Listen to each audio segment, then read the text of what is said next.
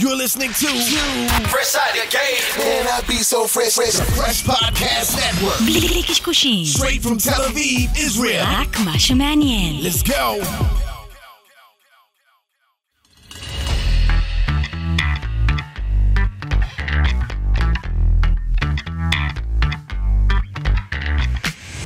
Hi, my name is Hilal Lazarovich. And I'm Ron Avon. We are two entrepreneurs from Israel, and we are on a journey to find out what makes entrepreneurs, investors, and CEOs, Succeed or fail. and we hope to inspire your journey.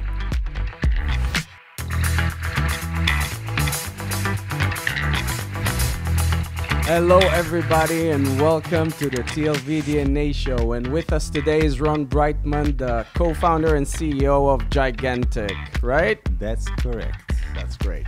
All right, and Ah, we got two Rons Yes. on this episode. Another Ron and that's a jackpot. So, tell us in a nutshell what Gigantic is doing and and where where is it located? What's going on there? It's it's kind of mysterious. In a nutshell. Okay. So uh, we're gigantic, and our first app is called Clawee. And uh, what we do is actually quite special, quite unique. Um, we uh, create a new vertical in the gaming space. Uh, we enable our players to play on real physical machines Okay, they control real physical game machines. Uh, we started mostly with claw machines, and now we're also expanding to other arcade uh, games. So the player controls a real claw machine, uh, and he sees his actions in live video. And when they catch a prize, they get it delivered to their doorstep, which is uh, very cool. And uh, indeed, uh, we have lots of very happy players playing with us for the last three years. We started the company about three years ago. Uh, and um, we're trying to keep innovating and, and pushing this uh, new vertical forward. Um, so that's in a nutshell. So basically, you, ta- you took a game that we all know from our childhood and you upgraded it with the c- technology to a new level and become a trend. And I guess not only to people who experienced it in the past, but also for children. And tell us about your so audience. okay so it's a little bit like that uh, but also different because you think that uh, not everyone has experienced the claw machine and in reality there is almost no one that has not either played or was with someone who's playing a claw machine it's uh, everywhere in the world claw machines were invented uh, 100 years ago uh, the first claw machine was invented in uh, in the US. It was called the Iron Claw, and uh, ever since then it uh, expanded uh, organically throughout the world. So there's almost no country where you cannot find claw machines, and in some countries you can find them anywhere. Okay, especially in the Far East, but anywhere else as well. So everyone is familiar with claw machines, but but they're considered very simple uh, uh, gaming devices. And what we have done is we brought them to the 21st century. We're enabling playing on real claw machines through through the app. We also have a mobile web and a mobile web and other platforms, but mostly through through the apps on uh, Apple and on Google Store. Uh, and uh, the thing that it does, it creates a very unique game experience because uh, players, people now everyone is a player, so players are are used to play on virtual machines, virtual stuff uh, that is animated and drawn, and we got used to that. But once you are playing on a real physical machine, and you're controlling something that is actually happening in reality, and you can see it through live video streaming, it creates a different game experience. Yeah, it's uh, it's a lot more powerful. It's kind of a retro future, you know. Exactly. It's it's it's That's a nice definition. I never thought about it. Yeah, it's it's like you're bringing the machines we all know from the arcade. You know, started at this uh, Exactly. late '70s or maybe uh, beginning of the '80s, and today you let everyone play through the virtual platforms that that everybody know. Right. So tell us about the ideation process. Were you uh, like, let's establish an arcade, or was it from the beginning your idea to make it scalable like it's, that? Uh, it's a little bit more mundane. Um, I've been doing uh, online marketing or performance marketing for the last uh, 20 years. I've been in many companies, big and small. And um, before that company, I founded with my existing uh, co-founder uh, another company that we did a service for uh, for other mobile apps, mobile games, uh, for marketing them, distributing them. And through that service, we actually saw and, and, and interacted with hundreds of, uh, of other apps, uh, successful ones. Okay, only the successful ones that had budgets to, to promote them. And we promoted apps anywhere in the world, and we saw all everything that's going on in the mobile uh, games market, which is obviously uh, a very growing and innovative and interesting market. And uh, through that, we realized that uh, first we realized that, and that's I think an important thing for uh, for entrepreneurs. Uh, most, as as we all know, most new things fail. Okay, most idea, most of the ideas fail. So uh, we saw so many apps that that had a, a good start but failed, and we saw how competitive the market is. Uh, so the first realization was that if we ever want to do something uh, like that ourselves, it has to be extremely powerful and in a way um, to get as close to kind of vetting the idea before you actually go for it is also a very good uh, tip, if you like. Uh, so uh, we saw something that was a little bit uh, like that in the Far East. Okay, uh, it was mostly done on web, and we helped them um, become bigger in, in the mobile. And it was uh, an, a very Eastern app, okay, with all the Eastern, uh, you know, Far East uh, um, um, Culture. culture and look and feel and, and methods and, and everything else. And we realized that this has a huge potential, and we can make something Western out of that that will be even bigger and more successful and with all the no- the the knowledge that we have and and that uh, people around us can have uh, to make it huge. And um, and at the beginning uh, we again we didn't go uh, all in at day one.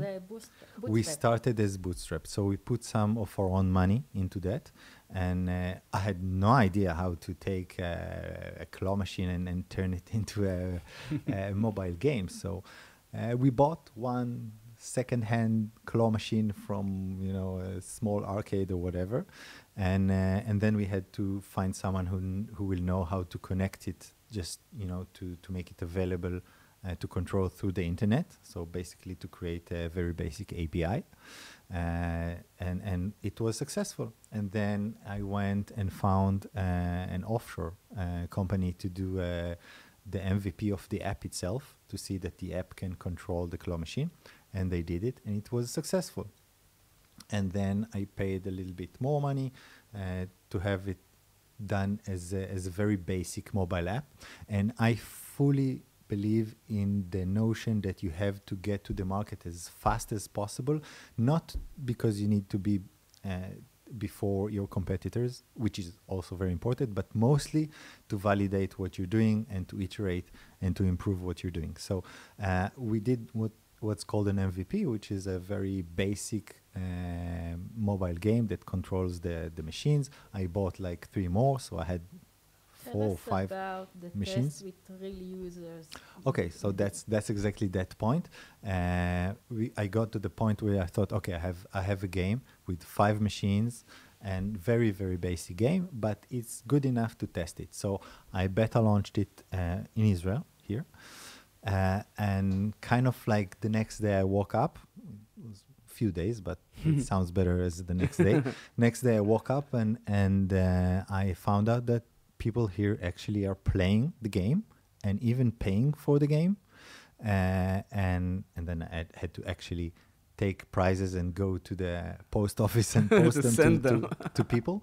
And but it was it was surprising. I remember that uh, the first uh, significant payment was 100 shekels, which is nothing. But back then, it was uh, it it was amazing. I thought- Symbolizes something. yeah, I thought uh, if if if someone f- is willing to pay hundred shekels for something that is so um, uh, simple and, and not not there yet, then then there is something uh, very good here. And at that stage, I I thought I, I realized that I needed to raise funds. So that was the the you know a lot of uh, entrepreneurs raise funds in the ideation uh, process or maybe only in the when they have some kind of uh, uh, software not tested yet. I was not confident to take money from others uh, before I had enough um, proof, especially for myself, but also obviously it's good for For raising the for funds. the funds. And at that stage, I uh, I started to go around and uh, and search for funds, and that that is another story uh, which is. Uh, Interesting because it was my first time uh, raising funds, and uh, What was the challenge in the process of getting uh, to investors? Okay, so I actually faced a different challenge than what I thought.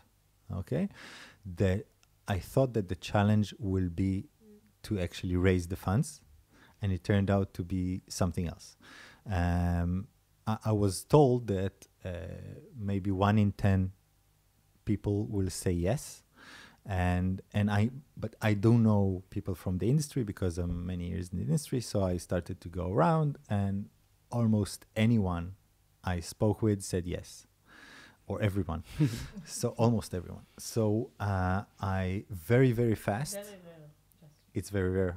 Okay. But you know i think i think i think you know most of the investors that i approached uh, they are from the industry not uh, outsiders of the industry and they realize that there is something valid here that has a, a big potential. And um, and some of them also know me uh, or know someone that knows me. So it was relatively easy in that manner. And but what happened is that very very fast it, it became so that I had too many people that wanted to invest in the company. And uh, initially, I, I intended to raise a million and a half, uh, and I ended up raising two million at the higher valuation, and still had uh, many people that wanted to invest in the company, and I had no uh, space for them, no room. And also, the existing investors, uh, some of them wanted to to put more money, and I didn't have uh, enough uh, room. So your them. challenge was choosing the right Uh, funds or the right investor. No, I think the challenge there was that um, I changed the, the round from being a million and a half to and I changed the valuation, and that created a lot of tension with the with the investors because the it shifted, it changed for them, and that might have been a mistake, or I don't know, may, maybe it was not a mistake, but maybe I should have uh, managed it in a different way. Um, but that was challenging. But I th- eventually everyone understood, and and and it and it uh, went through, and it was successful. You said that you will do it differently. Try now with your uh, knowledge, so our entrepreneurs will learn from it to say what would you change in your process. Okay, so uh, you know, in hindsight, everyone is very smart. So uh, uh, it's it's not fair. So obviously, the the easy answer I would tell you is that I had to aim for higher uh, amount from the get go. Okay, but that's easy to say. I think a more maybe a more introspective way to say, or a more uh, beneficial way for others, is uh, the issue of uh, communication with the investors. Uh, I think that's something that I constantly try to improve on the issue of communicating what's happening, what's going on with the investors, and if anything is changing, and if anything is even not going well, uh, problems, stuff like that. I think everyone has uh, an inclination, including myself, uh, not to um, to share everything, just to share the good things. Uh, and usually it's uh, it's not good. Usually it's much better to share everything and to keep uh, the investors updated and to, to share the challenges and the changes and everything, uh, because um, investors are human beings like all of us, uh, and uh, people like to know what's going on and, and to feel that they have clarity of of of everything, and it creates a better uh, working environment. and communication. So you have to be clear with investors, and Yeah. that's and that's something I believe that is is true, and everybody should be uh, clear. Give us an example, you know, about a downside, which is something you you you say, uh, you know, I'm not instinctively sharing it, but you should share it. Exactly. So I think the most obvious one, and probably something that almost all uh, uh, entrepreneurs will encounter, is uh, you know, in a startup you have ups and downs. So the downs are always there. Usually the, the numbers, the numbers don't reach the the goals or the budget or the targets or whatever, uh, and it always happens. You know, you have good times and the bad times. So in the bad times, um, you have to keep communicating that it's going bad. Why is it going bad? What's your plans to to get out of the the bad situation? And uh, it's it's not it's always not easy to do that. Always, Yeah.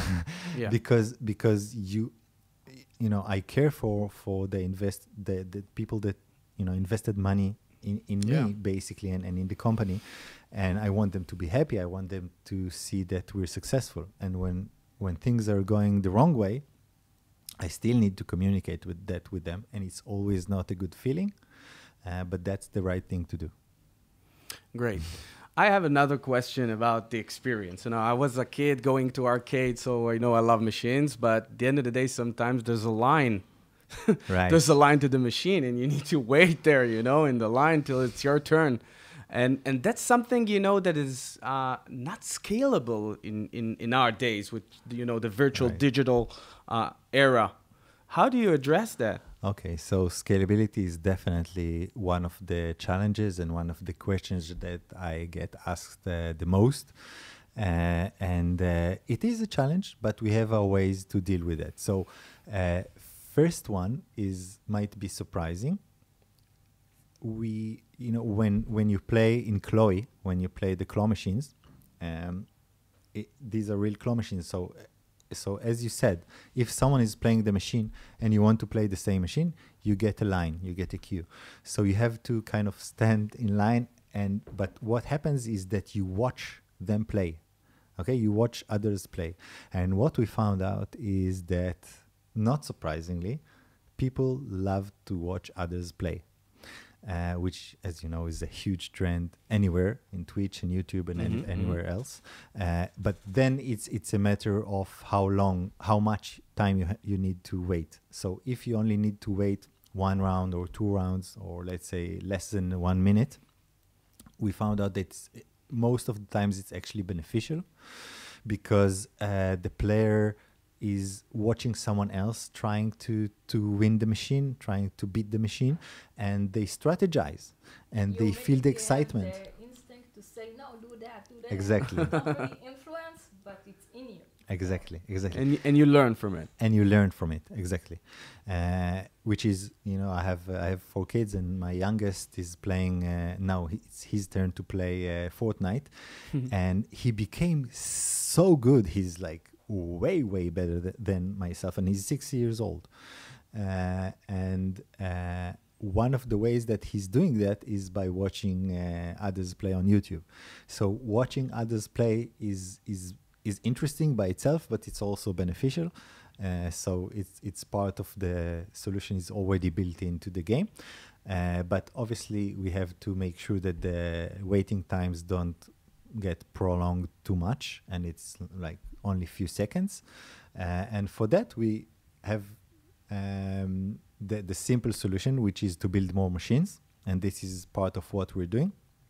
Right now, we're uh, renovating our next, uh, we call it the studio. So, our next studio to be to double up on the numbers of machines that we have. But other than that, we have some other technological um, uh, mechanisms to to improve the the allocation of players per machines and, and so forth and so on. Trying to invent new games, or you are still taking games that familiar? Okay, that's a, that's a lovely question, and it's a pity that we cannot or that we do not do this interview in the studio with the machines. No, seriously, because I know, you know most people here listen, so they cannot see. Uh, but it's an amazing experience to see the, the studio with all the machines. And if we were there, I would have shown you some of the machines that we're inventing.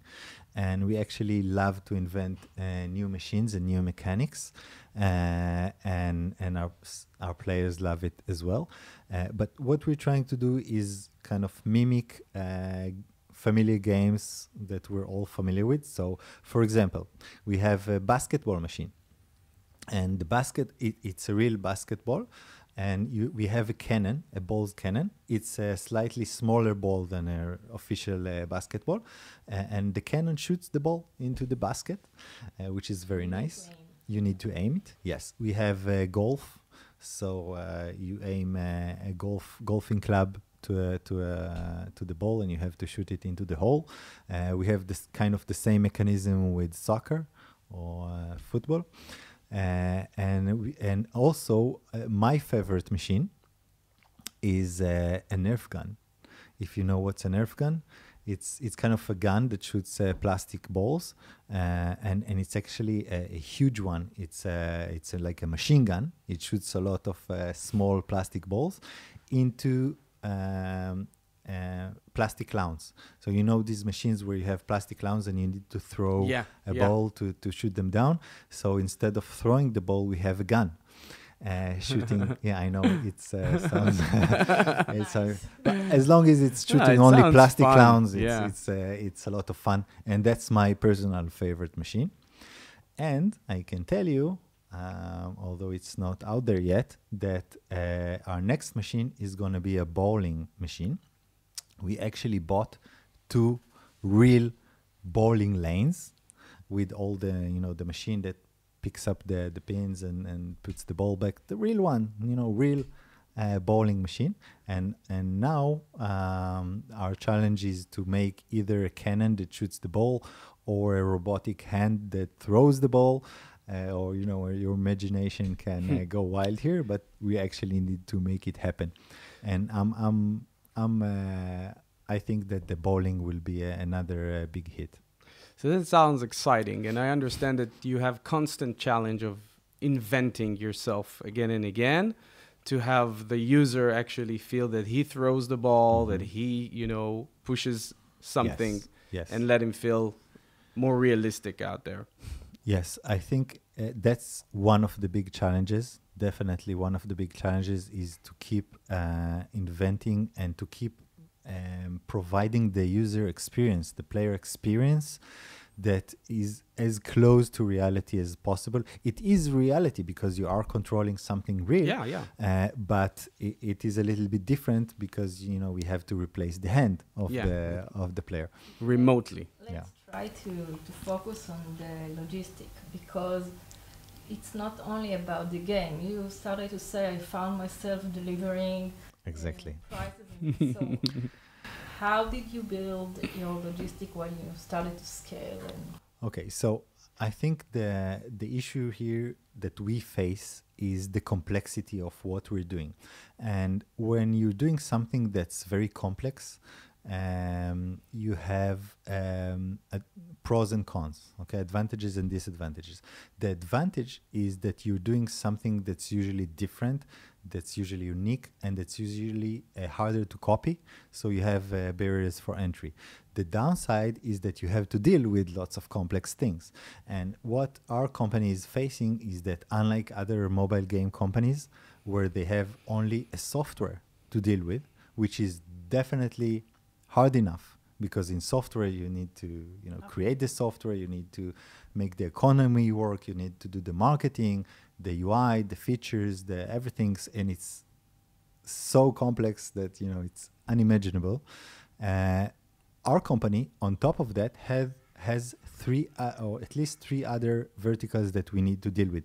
First one is obviously the machines. So uh, so this is hardware so building the machine maintaining the machines uh, refilling the machine fixing the machines uh, inventing new machines so that's that's a big challenge because every time that you connect uh, software with hardware you have uh, double the amount of the difficulties and, and problems. Uh, so that's one big extra thing that we have to deal with. The other one being uh, e-commerce.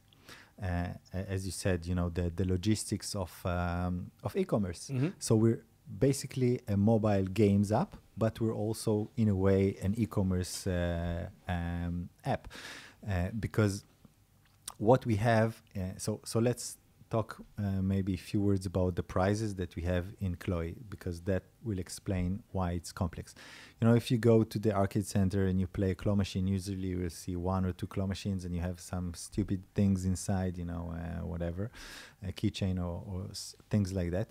What we can provide is something completely different because um, we have at any given time 500 different prizes in the app.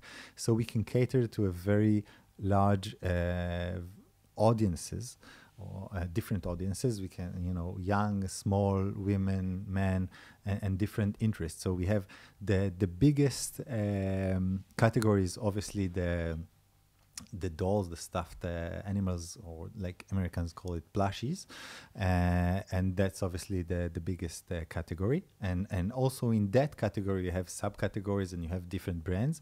And I was amazed to learn about the power of different brands. Like for example, we have uh, Disney stuff and. Uh, and uh, Marvel and stuff like that, and I found out that the the strongest brand by far are Pokemons really you cannot imagine the power of that brand so we have all these kind of uh, plushies um, and big and small and licensed and non-licensed uh, you know just stuff without any brand uh, uh, that's very cheap uh, or and, and very expensive stuff that is uh, fully licensed and uh, and official.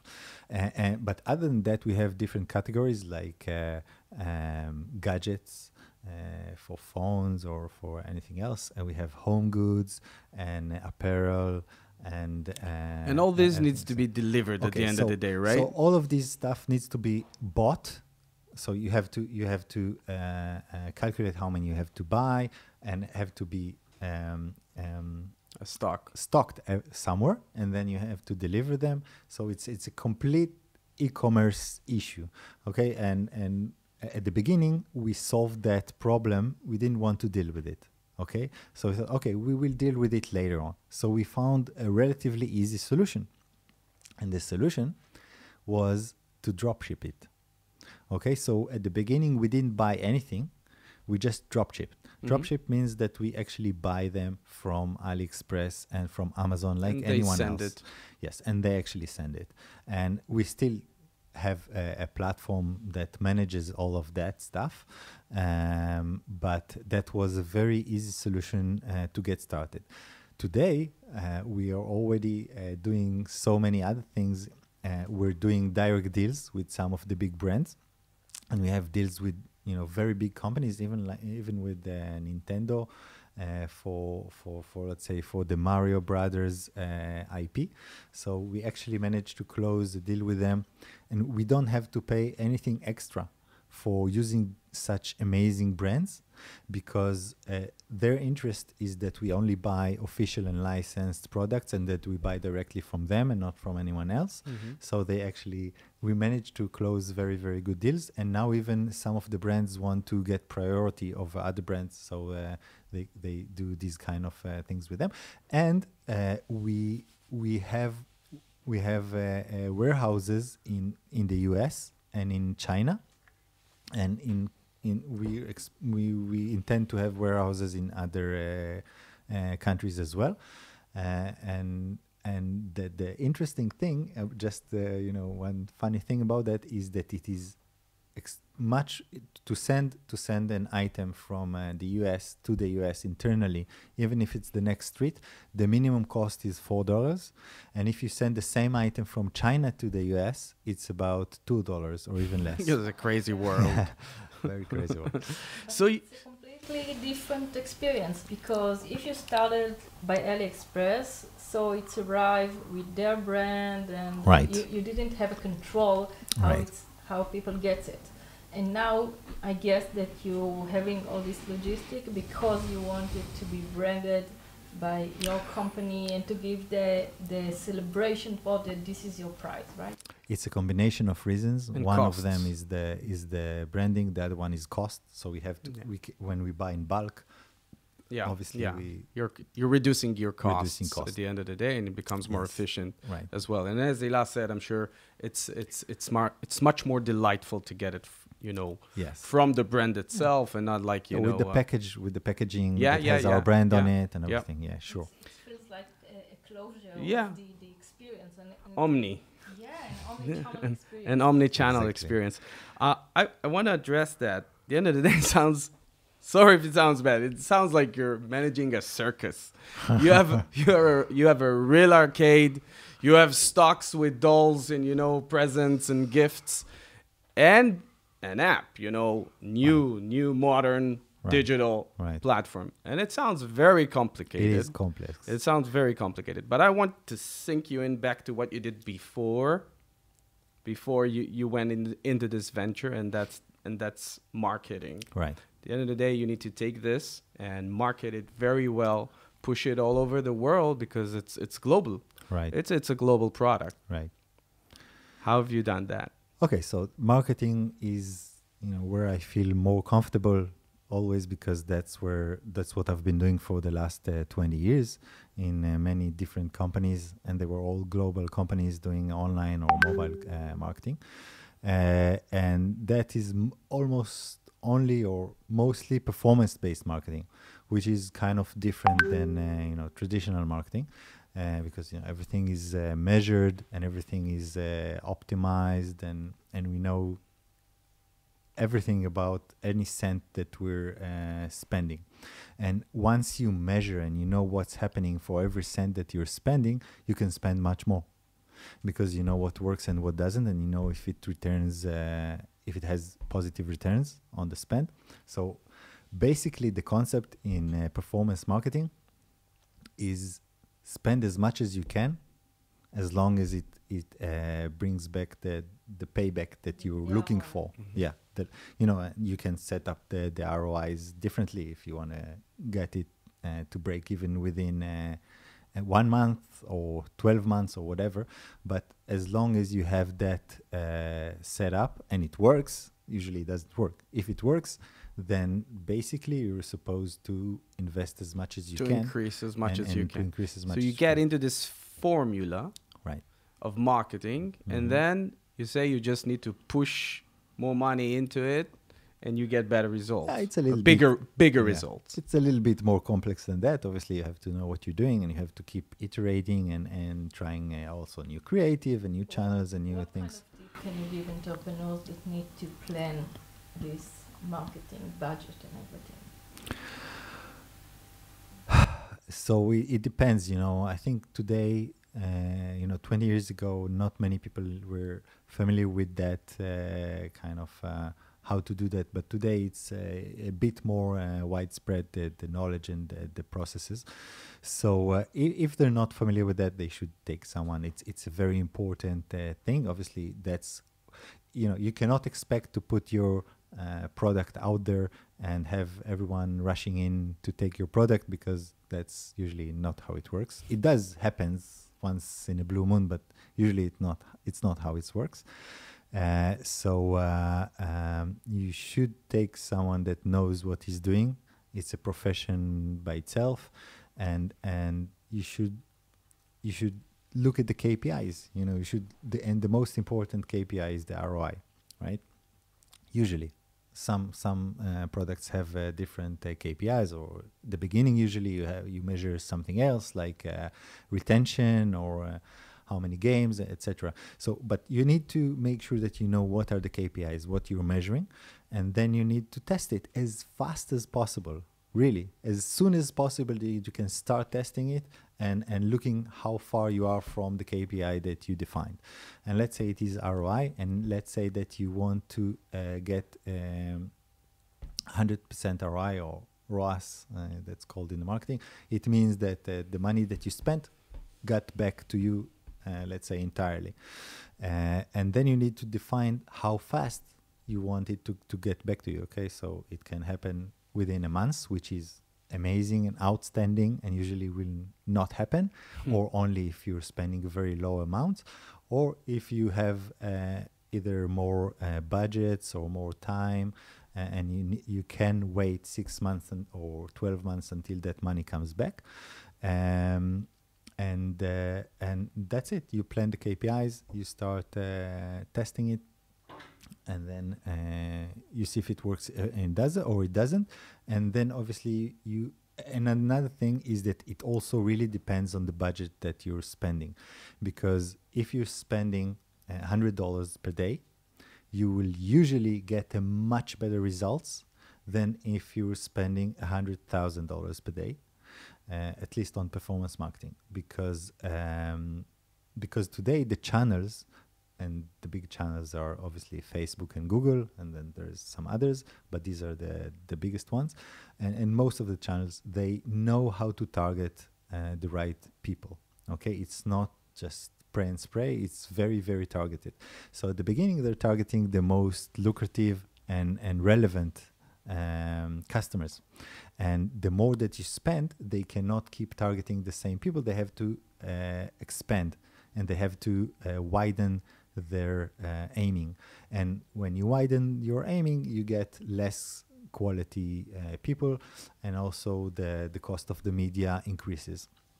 So you have to assume that also when you're starting to test with $100 and you see everything is good, you have to expect that the, the more you increase, the, the returns will diminish. What are the most popular machines in the arcade today? this is a question uh, I want to ask from the beginning.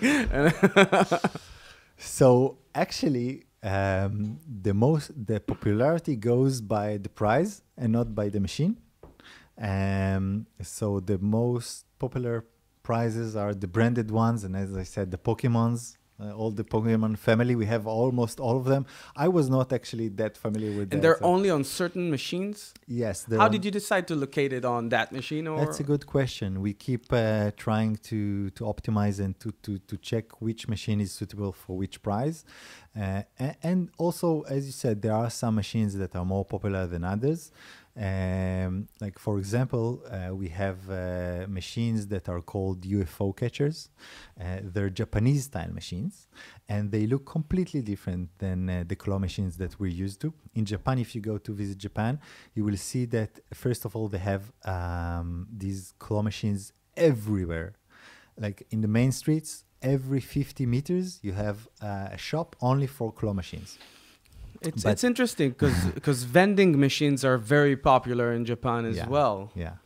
So so claw machines are extremely popular, but their machines, the UFO catchers, are completely different. They instead of three prongs, uh, three fingers that that are the claw machines have, they only have two.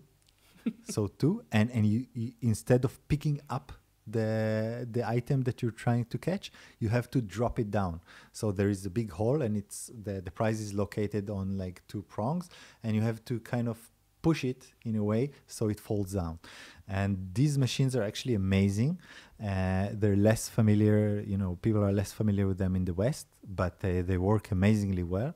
And uh, with. West u- West Um, users. Also with West users, once they get used to it. Change two main perceptions. One, usually people go, they go to the machine, they play, they have fun, then hmm. they choose their prize. You said no, they want the prize, then they decide which machine to go No. to. You actually did the opposite. And the other thing is, like I said, usually people go out to play and you say no, stay at home. Stay at home. It's good with COVID, I Yeah. guess. but Exactly. We can discuss it. you actually took two, let's say, two main values and actually disrupted. Yes. So what we're talking about playing and then choosing the prize, it's it's more like the arcade center where you have uh, lots of different machines and you get the tickets and then you go to the counter and prize, choose the yeah. prize. Uh, but in actually in in uh, claw machines, it's not the case. You just go for the machine with the prize that you want, and that's what's happening on our um, on our app. But we also added that concept which you just mentioned. We also give for every game we give tickets, and then you can accumulate tickets and you go to what we call in inside Clawee, it's called the freebie shop, where you can exchange your tickets for any kind of prize that you choose. So we have both of these concepts. And in terms of uh, staying inside, I think you know everyone is already playing and everyone is a player. So uh, so it's it's obvious that you need to make these things available also to play uh, from your phone, from a mobile phone, and don't have to go to the arcade center. But obviously, here now in these times with the coronavirus, uh, people cannot go outside even if they do want to. So it's it's it, it's amazing, especially for us because the, the entire gaming industry gained uh, a lot of new players from the corona uh, uh, but i think that we are positioned in a, even in a more unique uh, place because we actually give the experience of playing on real in a real arcade center even with live you know with people around you. So uh, That, that's yeah. wonderful, really, because at the end of the day, it's like you said, you, you, they're playing from home, but they're going outside in, in a certain in, a, Right, s- in a certain way. But you said you started to develop like the bowling, and usually, usually it's like three, five people. You know, there's a contest. So how do you uh, give the same uh, competition and social event? So I think we can do exactly that. I think we can do exactly that. You know, the feeling of uh, real competition with other players, like you have in other games. You know, whatever Fortnite. So you'll Clash watch Royale. yourself now, and then it's So- the other one yeah. turn. You'll watch him, and then it becomes your turn again. Exactly so. Exactly so. Are you already doing it?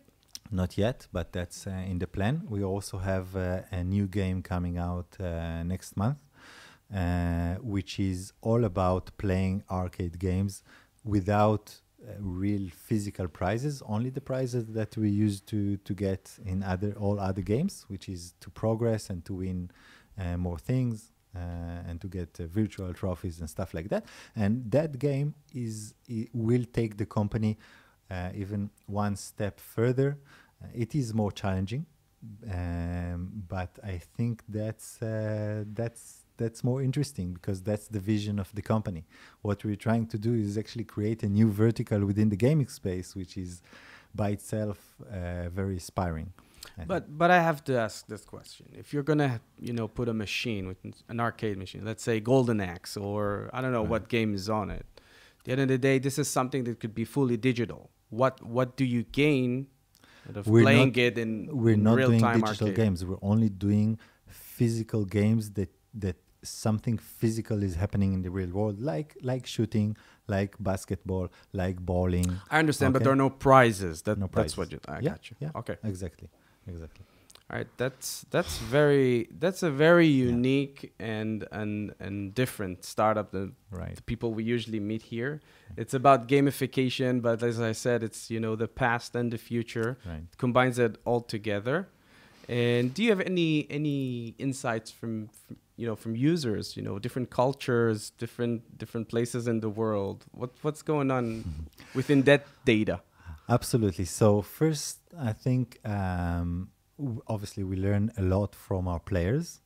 Um, some things we can learn. Some things it's not usually not possible to learn from the players because usually what happens is if you ask the players um, or the customers what what do they want, the ninety percent of the time they will answer uh, to get free coins. okay? Yeah that's like 90% of the time. Uh, so or, or any kind of variation of that okay? To make to have the app be cheaper to to be able to get more uh, coins cheaper and stuff like that um, sorry uh, but but sometimes you do get very interesting insights uh, from the players uh, either from asking them but also from simply watching the data of how they play, how much they play, when they play, what do they play, how much they pay, uh, and the data can tell you a lot. Uh, and you know, these days you have to watch the data very uh, carefully, and you have to take the right decisions based on based on data. Otherwise, no chance for success. Absolutely. You didn't expect it from that you learned from the data, and it was like a surprise. Um, you know, actually, it happens a lot uh, because uh, what we're constantly doing, we're actually we we talked, we spoke a lot about the the machines, but a lot of our focus goes to the app itself, to the game itself, and uh, as as you know, if you play some games, uh, most of the successful games have lots of features. Uh, in, in the industry we call it the core loop and the meta features. So the core loop is kind of like the, the actual things that, that you're playing the, the actual game. And the meta features are everything that's around it. So for example uh, the leaderboards the bonuses the friends the progression in the story or in the map or in whatever you're doing. So uh, we're constantly trying to to put in more and more uh, meta features like that and many times we have a notion of obviously that has to work because it creates an additional uh, interest point or additional uh, layer. And many times you you you see that it you, you know when we release things we always you know, almost always release them in what's called an A/B test. So uh, half of the group uh, of usually for new user new players but also sometimes for existing players. So you divide the into two or more uh, groups and some of the groups don't get the new features and some some do. And and then you look at the data and if you're trying to analyze only something that's very far from what's going on so for example the, the profitability okay? The bottom line is always the profitability or the revenues okay? How much a how much are people paying okay? That's usually the bottom lines. Uh, but sometimes or most of the times it's too far from what what's actually you're trying to make an impact on. Okay maybe you're trying to make them uh, use that new feature and by that to play more games. Not necessarily to pay more okay but just to play more games or to Or more change time. or more time or to change something in their behavior okay? Uh, so you have to uh, set up the um, the measurement even beforehand before you release the feature you have to in advance think what's going to be the the the KPI that you're going to measure and then you have to measure that. And sometimes uh, if you look too far let's say at the profitability you will not see any change okay? Or you, you will might even see the reverse of what you expect. And if you look uh, at something that's much more relevant and immediate immediately affected by the change that you've made, you will understand what's going on later on.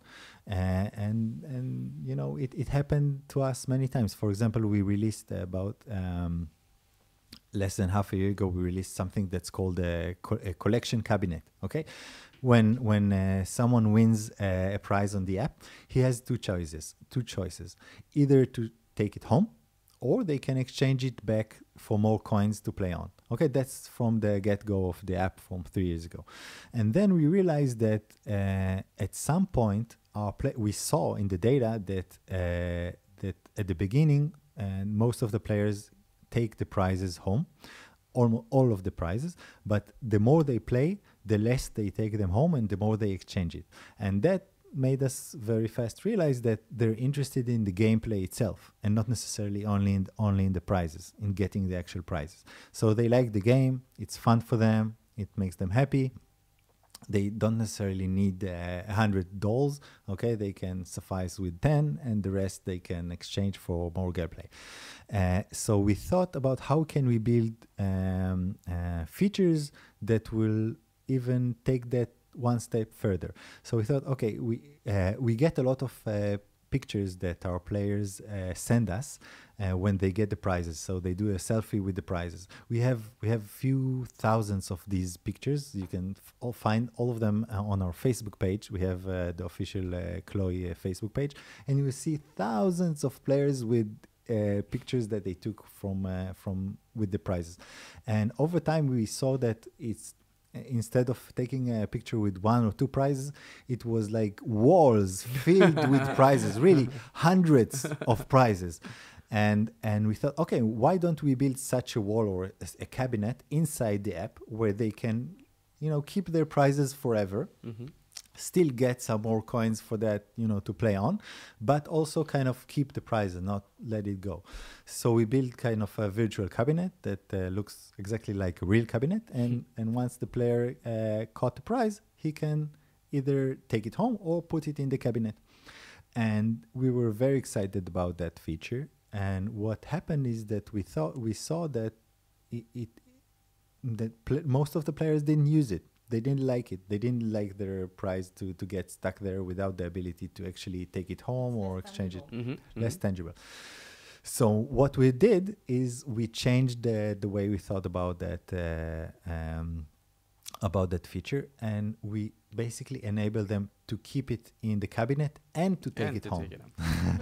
I was about to ask why or, and, Yeah. and then you said th- that So, option. Yeah, exactly. But I want to take you to you said A/B testing. So Right. do you do it randomly or you just monitor the early adopters? How do you decide about the A/B testing?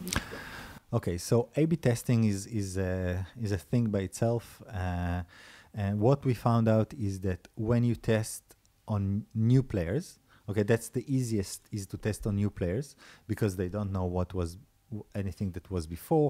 They don't. They're usually not aware of what other players have. The more veteran players that we have are are very active in the community and they keep uh, talking with each other and, and, and comparing what they have. So you cannot, you know, play too much with that. So the easiest way is to test on uh, new players. And yeah, This is like very important insight because you said they don't know what was before, Right. so it's easy to test. So when people get familiar with the interface and the experience, it's harder much, much harder. Their, their habits. Okay. In two ways it's harder. One is that they get used to something and whenever you move the cheese for someone they most of the time they get upset or uncomfortable unless you communicate it very well and unless it's very very beneficial for them. So it's always a delicate thing. Uh, and the other uh, issue is that when you test on new players you simply have to randomly um, uh, allocate them between the groups whereas when you test on on existing players, uh, random allocation is not always best. Sometimes you really have to uh, pick and choose uh, to make sure that the two groups have the same uh, same kind of uh, players from all levels and all uh, places, etc. So it's much more difficult to test on. Uh, But for new players. players, it's like the reality. That's that's what Yeah, they know. that's what they know. That's what they get, and you can measure it.